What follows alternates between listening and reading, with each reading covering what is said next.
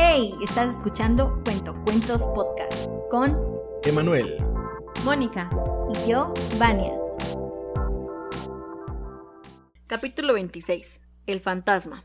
Se dio cuenta de que acababa de morirse cuando vio que su propio cuerpo, como si no fuera el suyo, sino el de un doble, se desplomaba sobre la silla y la arrastraba en la caída. Cadáver y silla quedaron tendidos sobre la alfombra, en medio de la habitación. ¿con que eso era la muerte? ¡Qué desengaño!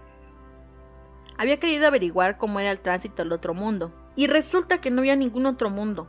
La misma opacidad de los muros, la misma distancia entre mueble y mueble, el mismo repicar de la lluvia, lluvia, lluvia, el Yubra. mismo Besos cálidos como la.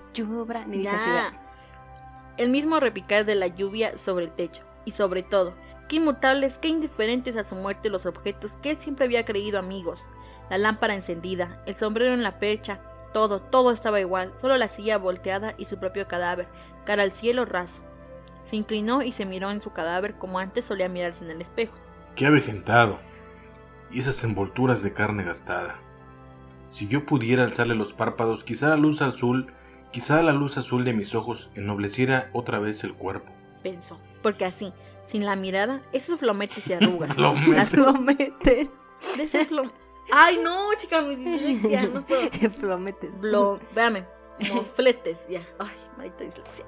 Porque así, sin la mirada, esos mofletes y arrugas, las curvas velludas de la nariz y los dos dientes amarillos mordiéndose el labio exan- exangüe, el labio exangüe estaban revelándole su aborrecida condición de mamífero. Ahora que sé que del otro lado no hay ángeles ni abismos, me vuelvo a mi humilde morada. Y con, un- con buen humor se aproximó a su cadáver Jaula vacía. y fue a entrar para animarlo otra vez. Tan fácil que hubiera sido, pero no pudo. No pudo porque en ese mismo instante se abrió la puerta y se, y se entrometió su mujer, alarmada por el ruido de silla y cuerpo caídos. ¡No entres! Gritó él, pero sin voz. Era tarde.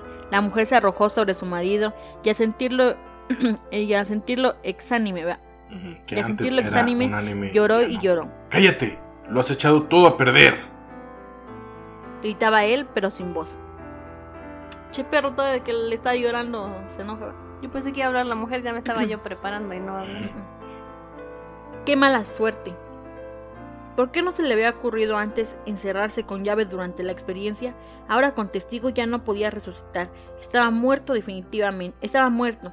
Definitivamente muerto. Qué mala suerte. Acechó a su mujer, casi desvanecida sobre su cadáver, y su propio cadáver con la nariz como una proa entre las ondas de pelo de su mujer. Sus tres niñas interrumpieron a la carrera como si se disputaran un dulce. Frenaron de golpe, poco a poco se acercaron, y a rato todas lloraban, unas sobre las otras. También él lloraba viéndose allí en el suelo, porque comprendió que estar muerto es como estar vivo, pero solo, muy solo. Nadie sal... Ah, no. no sé por qué dije nadie. Nadie sale de aquí hasta que no averiguemos qué pasó. Salió de la habitación, triste. ¿A dónde iría? Ya no tuvo esperanzas de una vida sobrenatural. No, no había ningún misterio. Y empezó a descender, escalón por escalón, con gran pesadumbre. Se paró en el rellano. Acababa de advertir que, muerto y todo, había seguido creyendo que se movía como si tuviera piernas y brazos. Eligió como perspectiva la altura donde antes llevaba sus ojos físicos. Puro hábito. Quiso probar entonces las nuevas ventajas y se echó a volar por las curvas del aire. Lo único que no pudo hacer fue traspasar los cuerpos sólidos, tan opacos, tan insobornables como siempre. Chocaba contra ellos. No es que le dolía, simplemente no podía atravesarlos. Puertas, ventanas, pasadizos, todos los canales que abre el hombre a su actividad seguían imponiendo direcciones a sus revoloteos. Pudo colarse por el ojo de una cerradura, pero a duras penas. Él, muerto, no era una especie de virus filtrable, para el que siempre hay pasos. Solo podía penetrar por las rendijas que los hombres descubren a simple vista. ¿Tendría ahora el tamaño de una pupila de ojo? Sin embargo, se sentía como cuando vivo, invisible, sí, pero no incorpóreo. No quiso volar más y bajó a retomar sobre el suelo su estatura de hombre. Estatula. Estatura de...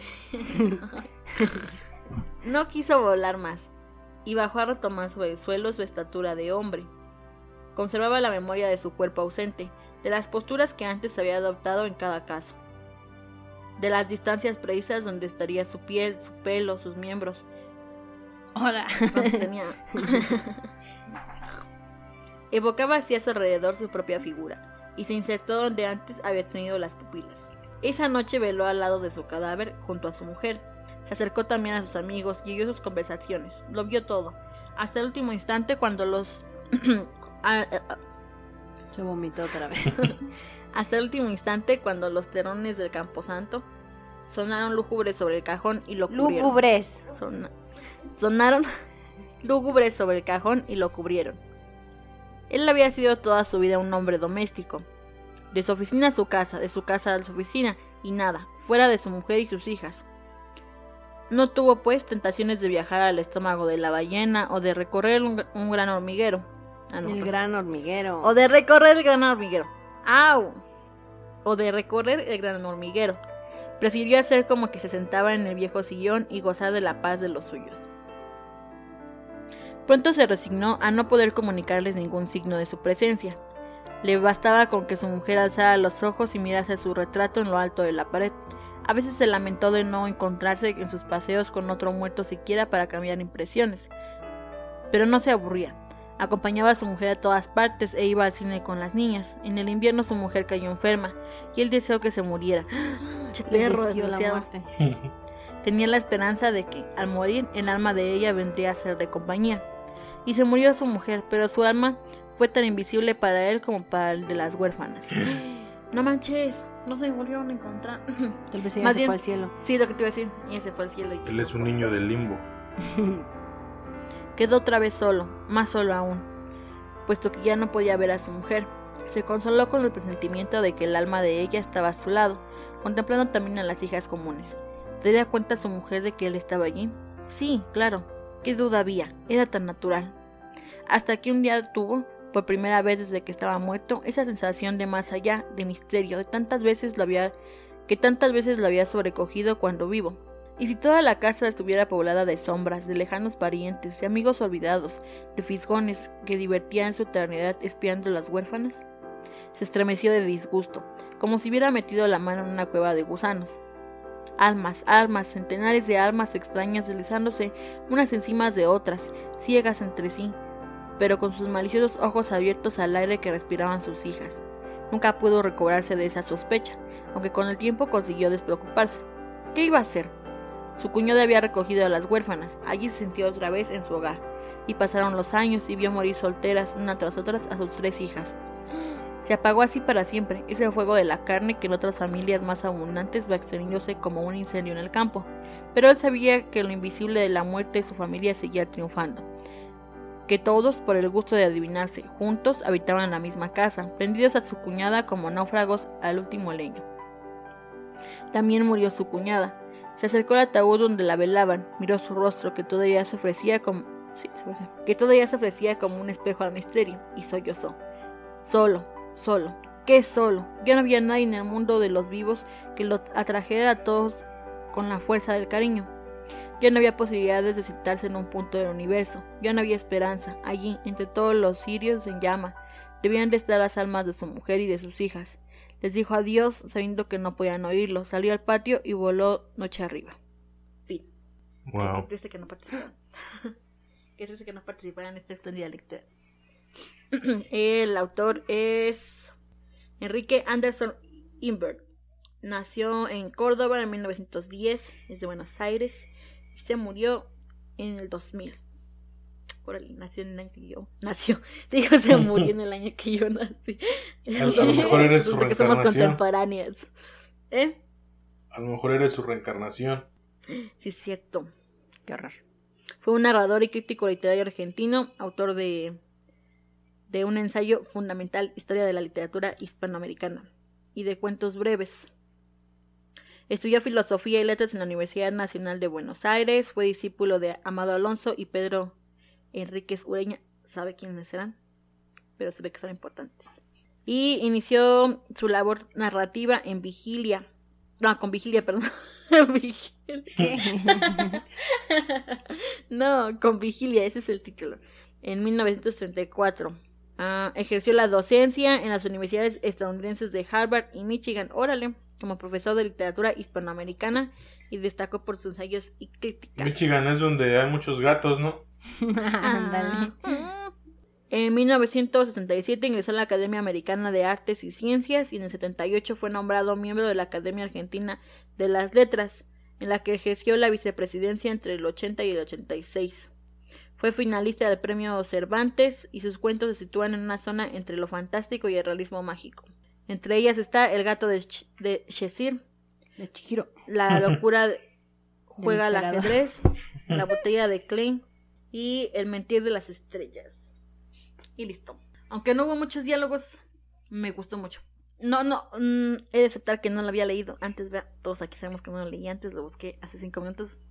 Pero en cuanto leí el primer párrafo, me, me llamó mucha atención porque, pues, habla de la muerte, ¿no? Siempre, tenemos ideas. Eh, me gustó porque habla como de lo que hay después de la muerte. Creo que siempre tenemos como esa espinita de, de que habrá, de si, si realmente hay un cielo, un infierno, o, o, o cómo es, nos convertimos en nada, podemos seguir viendo a nuestra familia o a qué hora nos vamos o, o algo así, no, o sea, el, el que se siente ya no sentir nada. Y me llamó la atención desde que leí el primer párrafo precisamente por eso, porque habla de sobre este tema y me pareció muy triste, no sé si a ustedes también, pero o sea, se dan cuenta que se iban muriendo y él no puede reencontrarse con las almas de su familia y se, se quedó solo y al final vio a toda su familia crecer, morir y no pudo reencontrarse jamás con ninguno y nomás ya X se se fue al cielo a, a volar nomás, a existir. Bueno, a inexistir. Al final, digo, igual también me, me gustó mucho, eh, lo escuché con mucha atención, pero sí al final eh, pues es un poco triste porque pues sí él, él esperaba, él incluso en un, en un momento, en el momento en que su esposa se enfermó, deseó que se muriera ella para poder hablar con alguien porque estaba completamente solo, que aunque estaba ahí, digamos, en el mismo espacio que su familia, que las, las, las veía, no podía comunicarse con ellas y no podía comunicarse con nadie más. Él incluso, de acuerdo con, con la narración, nos dice que intentó ver si había por ahí algún otro muerto para, para pues platicar y cotorrar y todo eso y pues nomás no, no encontró a nadie.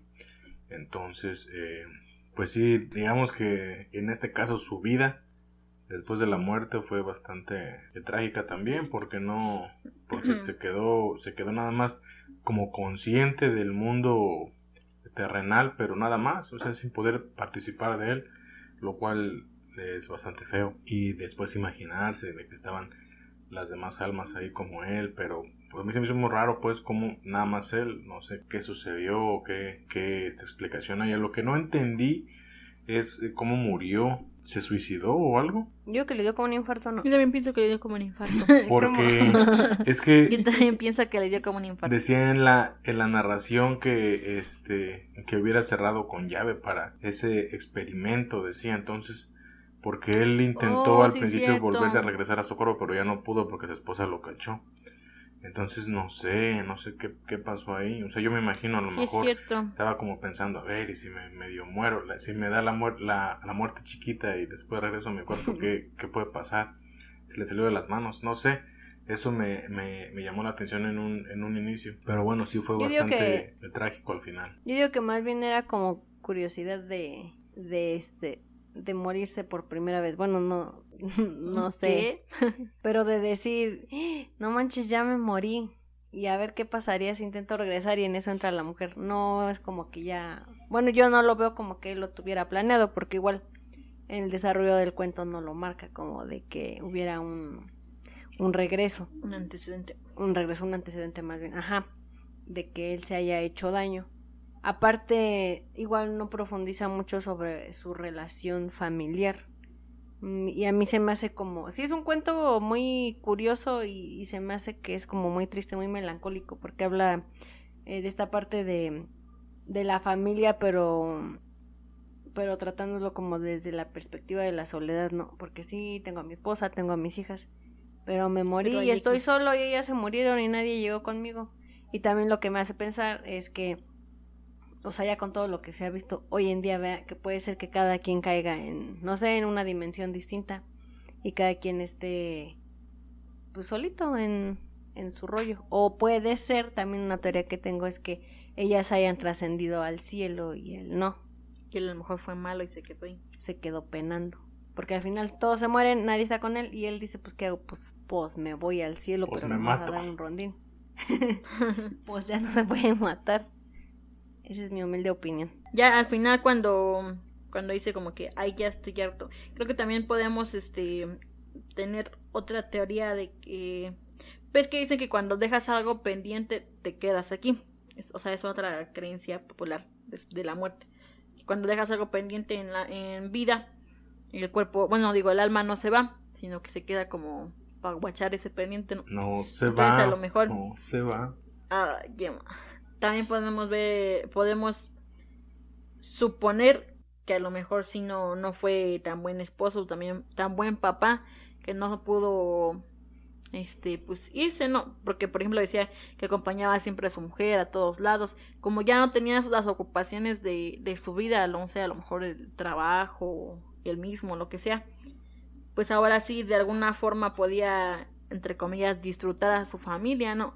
Creo que iba al cine con sus hijas, acompañaba a su esposa para todos lados que iba. Y o sea, y ya en, en ese momento se sentía tan, tan solo a pesar de que las tenía, entre comillas, que deseaba que se muriera su, su mujer para poderla tener de vuelta.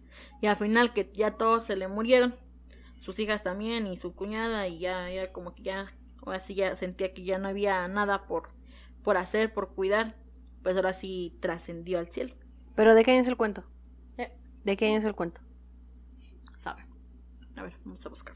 Para ver contexto. ¿Qué tal y que es, era, o sea, poniendo otro contexto, no que es una familia acomodada porque dicen que van al cine y todo, y todo eso. Tal vez no era un hombre con tantas ocupaciones y, y podía acompañar. Yo siento que sí que no era un hombre tan ocupado porque, si se fijan, dice ahí que este que de la chamba a su casa y él disfrutaba descansar en su sillón. Era un hombre Ajá. sencillo que no buscaba aventuras ahí mismo dice. Entonces yo pienso que era bastante hasta en ese en ese aspecto me sentí un poco identificado porque así de la, de la chamba a su casa y, y en su casa descansaba entonces pues yo no creo que yo no creo eso que, que no tuviera como tiempo para su familia no sé al menos yo así no lo vi Sí, digo eso ya es una también- interpretación Ah. subjetiva pero Yo también pienso eso. Y, y ya ahorita que lo dijiste, ya se me abrió el horizonte. Ah, se me abrió la mente. De pensar que este. A ver, ya se me fue. Espérame. Ah, Fue publicado en el 61. Ah, no, entonces ya había cines y esas cosas. Sí, ya había. Espérame, dej- déjame, me, estoy reseteando. sí pues ahora Mm, Hola. Pero espérame, a ver. Es que, ¿qué, les iba, qué te iba a decir? Ah, ya, sí. De que como era un hombre con una vida como muy rutinaria, ¿no? Que dices del trabajo a su casa Dime. y así, que le gustaba Ah, quedarse sí, a descansar. Tal vez en la muerte, en ese instante de, de morirse, encontró como esa pequeña posibilidad de poder tener como una pequeña aventura, no explorar algo más de lo que ya conocía, rutina. ajá, rutinariamente. Y tal vez en ese instante, como, o sea, no sé, yo pienso que, que igual cuando dicen, cuando te mueres ves toda tu vida pasar, no cuando ya te vas a morir. Y probablemente que él dijo, ¿por qué no cerré la puerta? Hubiera regresado, no sé, a aprovechar mi vida. O sea, es lo que yo estoy pensando, ¿verdad? no sé si sea cierto. Es decir, este, la hubiera cerrado, hubiera regresado a mi cuerpo y la hubiera aprovechado mejor a, a estar así. Entonces, por eso él a lo mejor se lamentaba por eso, no porque él hubiera planeado su muerte. Y aparte en el cuento no tiene, o sea, no hay motivos para que te digan se murió por por tal cosa, se mató por esto. O se ve que no si bien no es un hombre feliz, rebosante de felicidad, tampoco es un hombre infeliz. Lleva una vida como muy monótona, ¿no? Estaba muy sumergido en la monotonía. Gracias por acompañarnos en un episodio más. Recuerden que nos pueden seguir en todas nuestras redes sociales como arroba cuento cuentos podcast. Me pueden encontrar como arroba witchbango. A mí como Mónica y ojo. soy un Cylon Y también que nos pueden enviar sus cuentos que les gustaría que leyéramos a nuestro correo electrónico cuentocuentospodcast.gmail.com o cuentos de su autoría. Todos los que nos envían que estén libres de derechos de autor, por favor. Gracias. Nos vemos en un episodio más. Bye. bye